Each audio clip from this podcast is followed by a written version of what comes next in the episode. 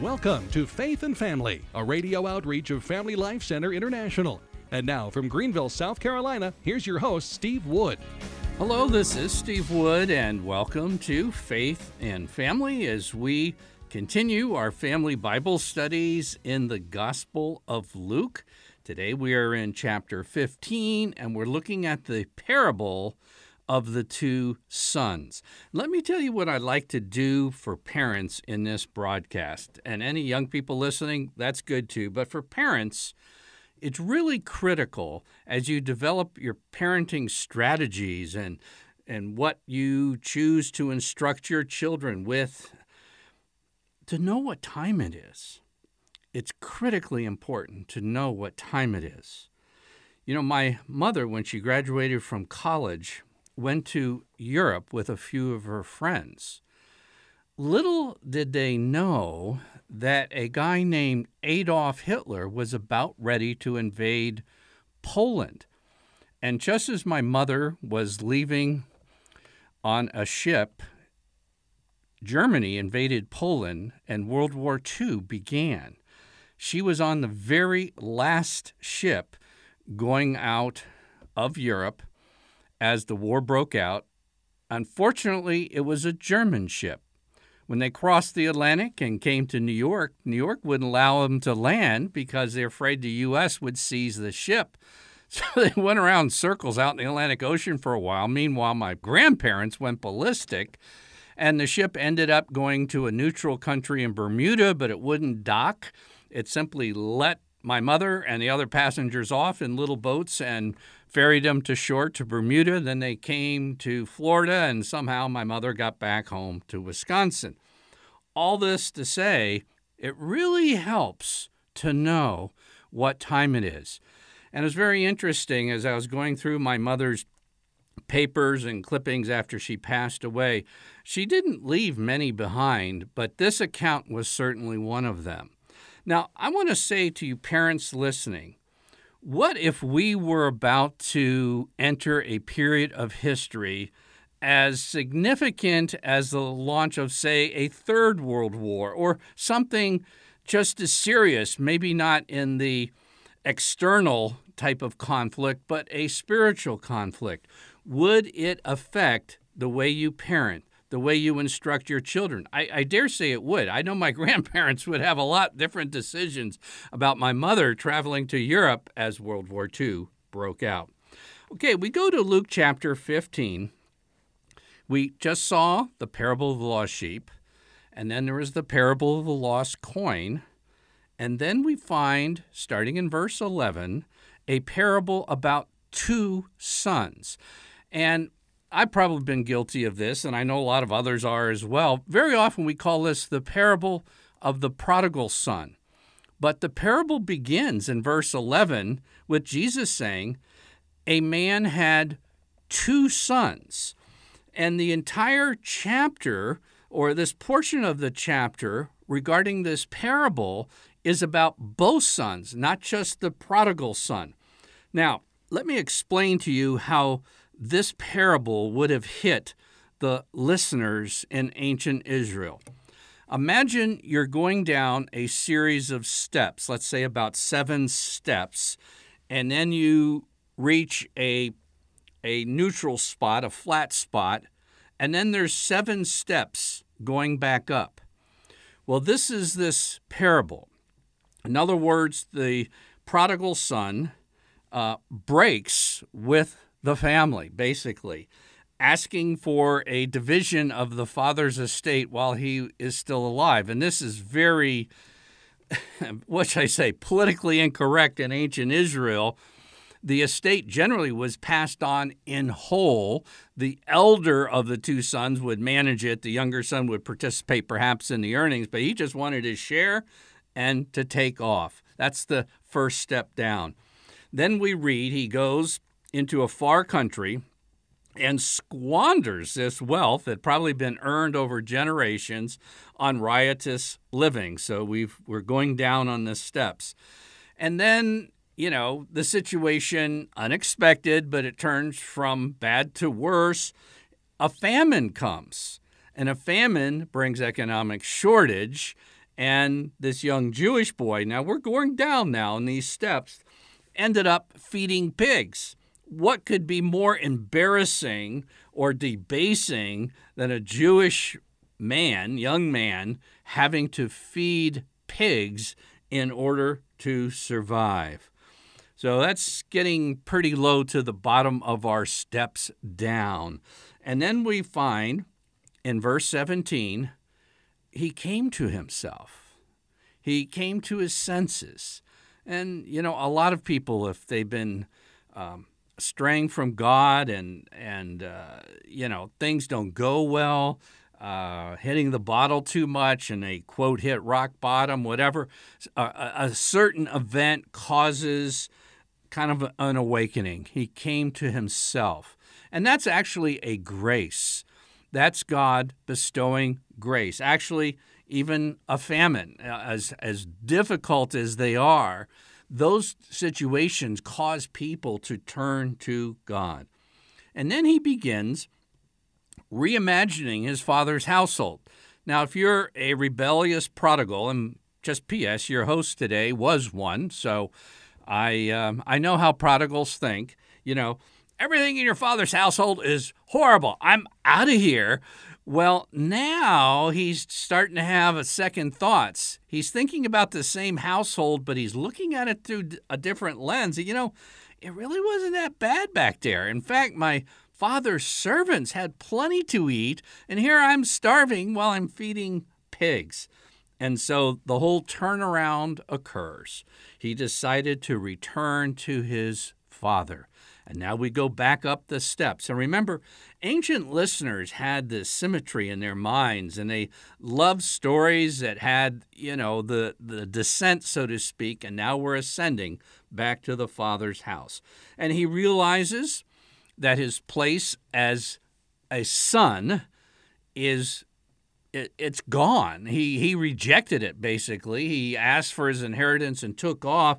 So basically he's seeking restoration but only restoration as a servant.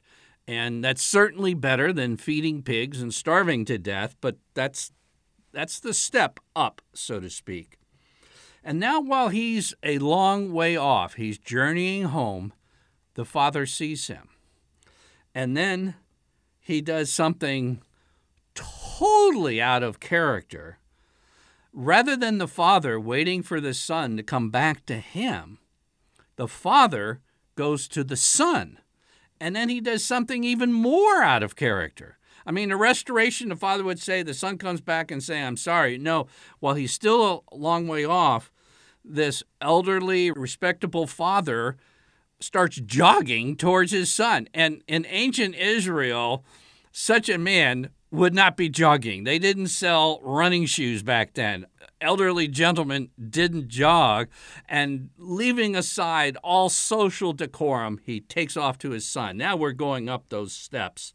And he runs and he meets him, and he puts on him a robe, a ring, sandals. He's clothed with garments of a restored sonship. And if you want to know the essence of Catholic salvation, you know, in Protestantism, it's fundamentally, and I'm talking about justification, quote, getting saved, it's just getting your sins forgiven. Now, don't get me wrong. Uh, that's a wonderful, wonderful, wonderful thing and important.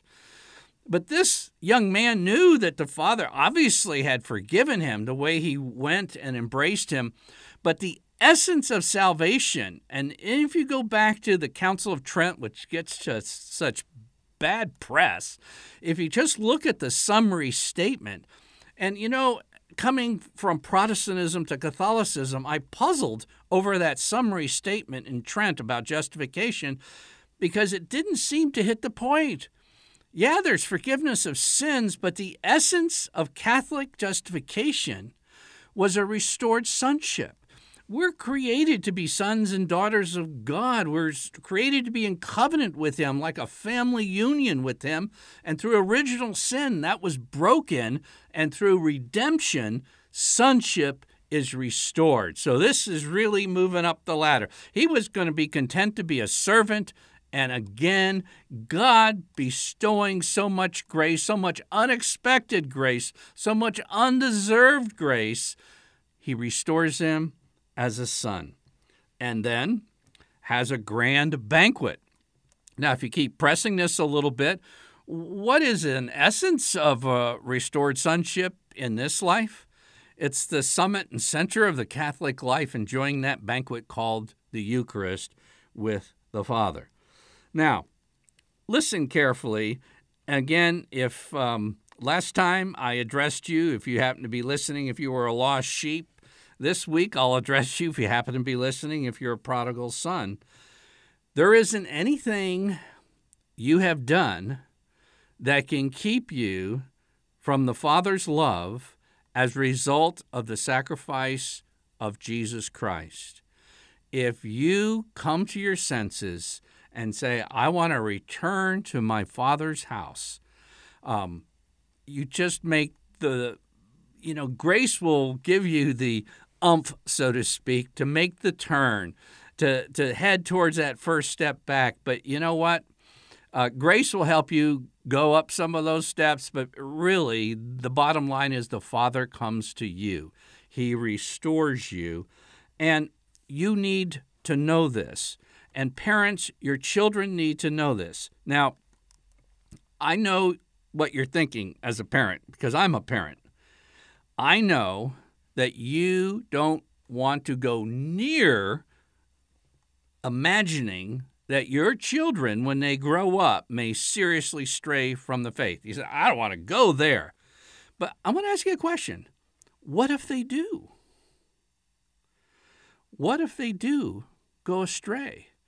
What if they were raised correctly and still go astray? Now, I'll just put it out there a little bit. You know, in my neighborhood, we had different plays. And guess who was the minister when I was a little kid? Me. I remember one night, shocked the living daylights out of my parents. They didn't know what to do. I had been in Sunday school. We were learning about Jesus. And one night, I slowly came down the stairs from my bedroom with a towel wrapped around my head, and I said, Mom and Dad, I'm Jesus. And my parents didn't know what to make of that. Now, I wasn't trying to be the Antichrist substituting for Jesus, I just wanted to be like Jesus. Okay? My parents took me to church, but I went astray. It was my fault. I became a prodigal son. So, what I'm saying to you, parents, you need to be aware that your children may stray. Now, if they do, what do they need to know now before they stray? Because once they're estranged from you, they may not be really inclined to listen to your preaching and teaching, so to speak. So when they're young, what do you want to expose them to? Well, you want to expose them to Luke 15. And not just sitting in Mass and hearing it read, but actually giving them a nice, convenient size Bible with a good translation like the Revised Standard Version, the Catholic edition, and allowing them to read the parable of the two sons from Luke 15 while they're children.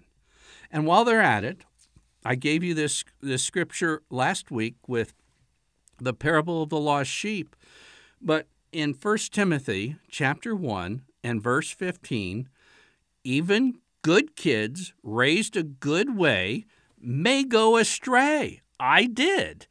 And what do they need to know beforehand?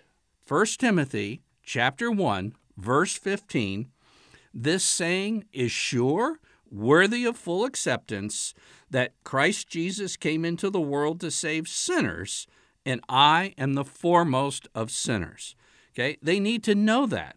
Let me ask you have your children ever read St. Paul's epistle to Timothy, his, the first letter to Timothy?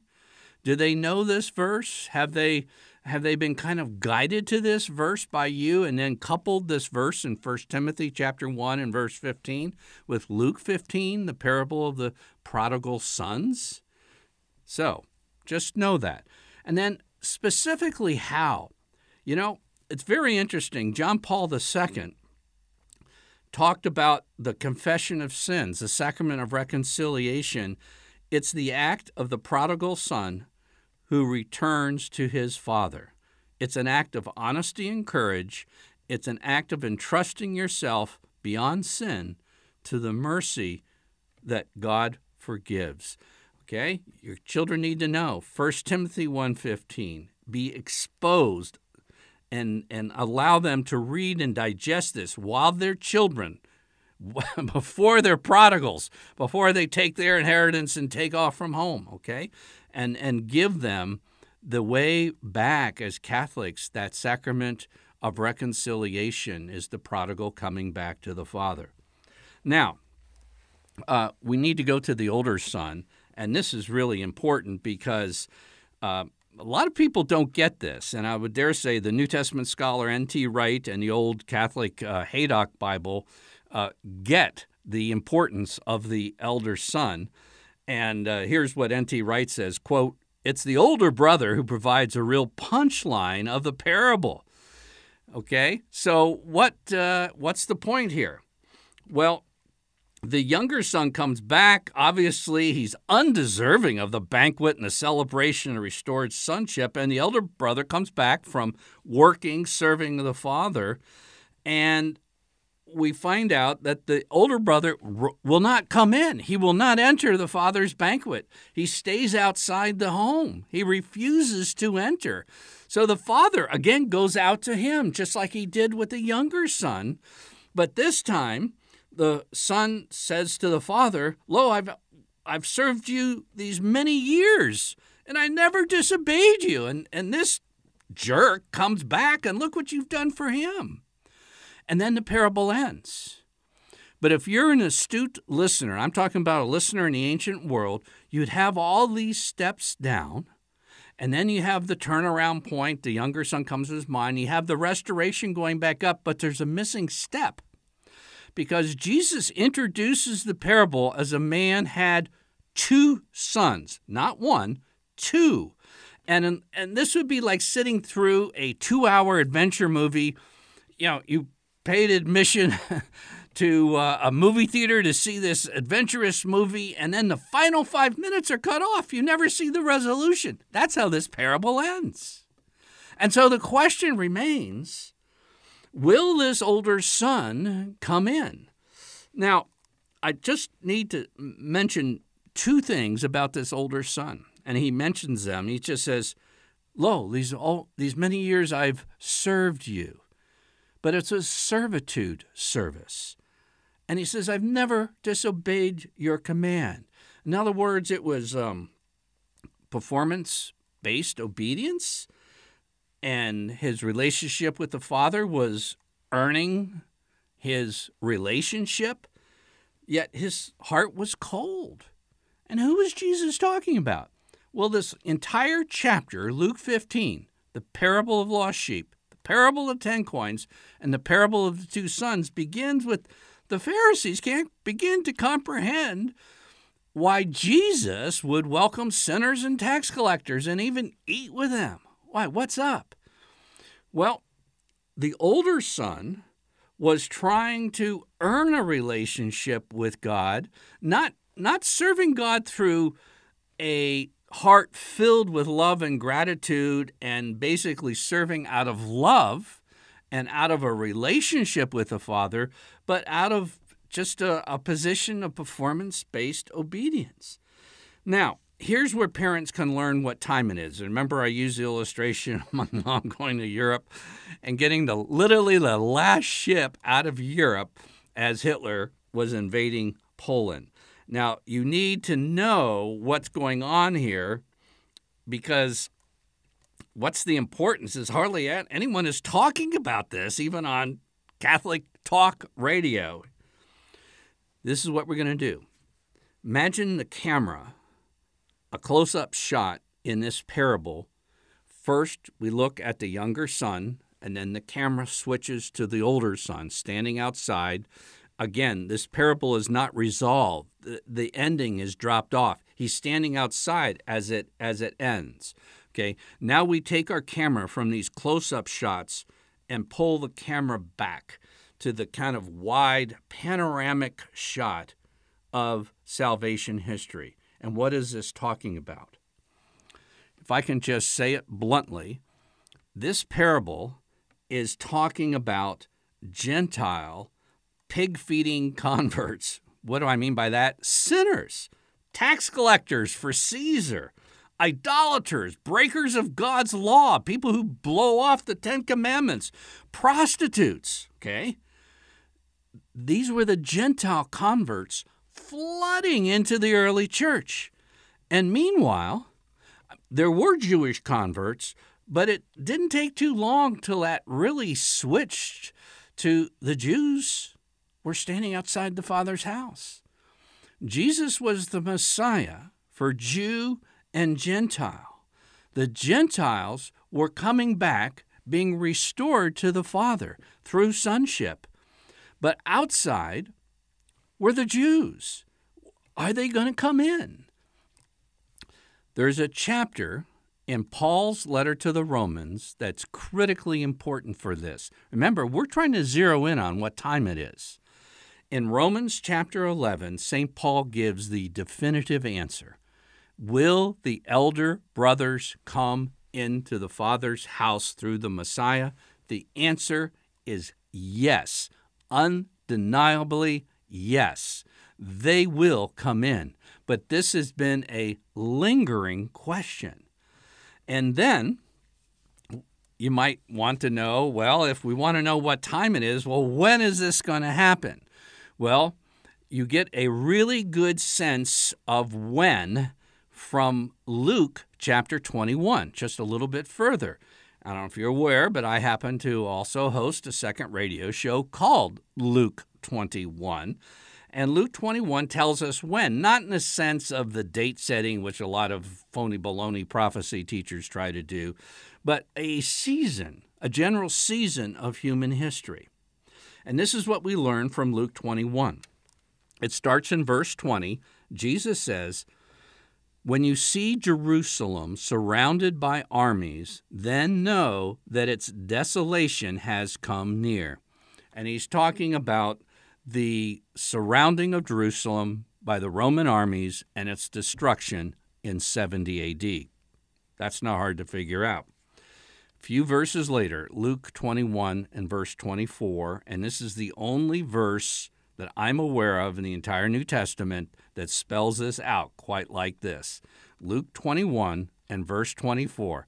Very important verse if you want to know what time it is. They, that's the Jews, will fall by the edge of the sword and be led captive among all nations and Jerusalem will be trodden down by the Gentiles until the times of the Gentiles are fulfilled.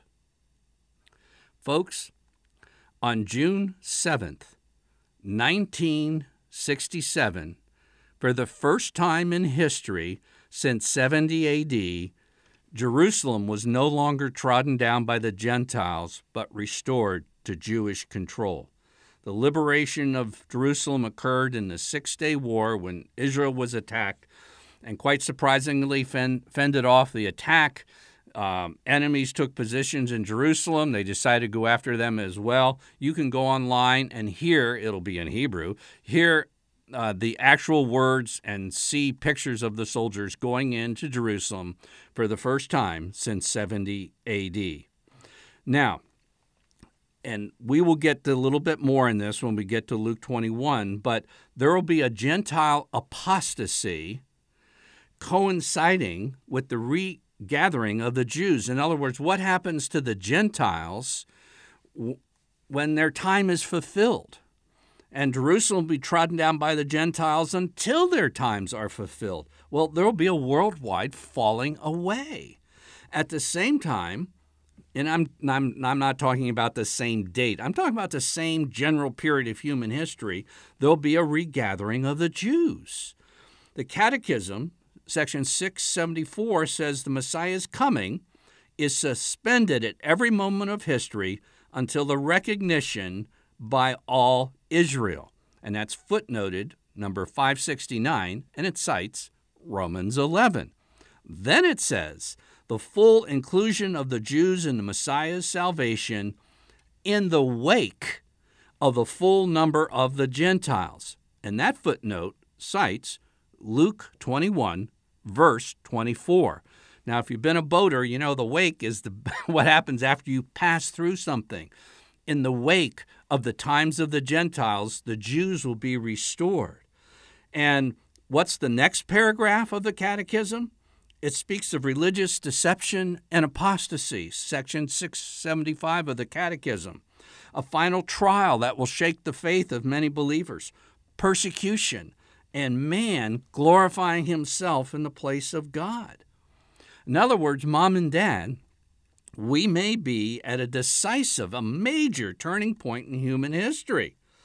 So, what do you want to share with your kids besides Luke 15 and Luke 21 and section 674 and 75 of the Catechism? Well, it may not be a good time in human history just to go with the flow. It may not be a good time to justify certain actions by saying, everybody's doing it, it's no big deal. It may not be a good time to be conforming to all the stuff you see on social media. It may be a good time to be countercultural and to begin digesting God's word and listen to Psalm 119, verse 105. Thy word is a lamp to my feet and a light to my path. What will happen during the Gentile apostasy? It would be like, in the words of Dr. James Dobson, somebody took the rheostat of the world's light and has turned it down. This is what happens in a cultural collapse, not just a temporary decay, but an apostasy. And the Word of God is a light to get you through. I'm not trying to advocate reading the Bible for just nice devotional practice. I think that's great, but it's more so to get through the times in which we're living.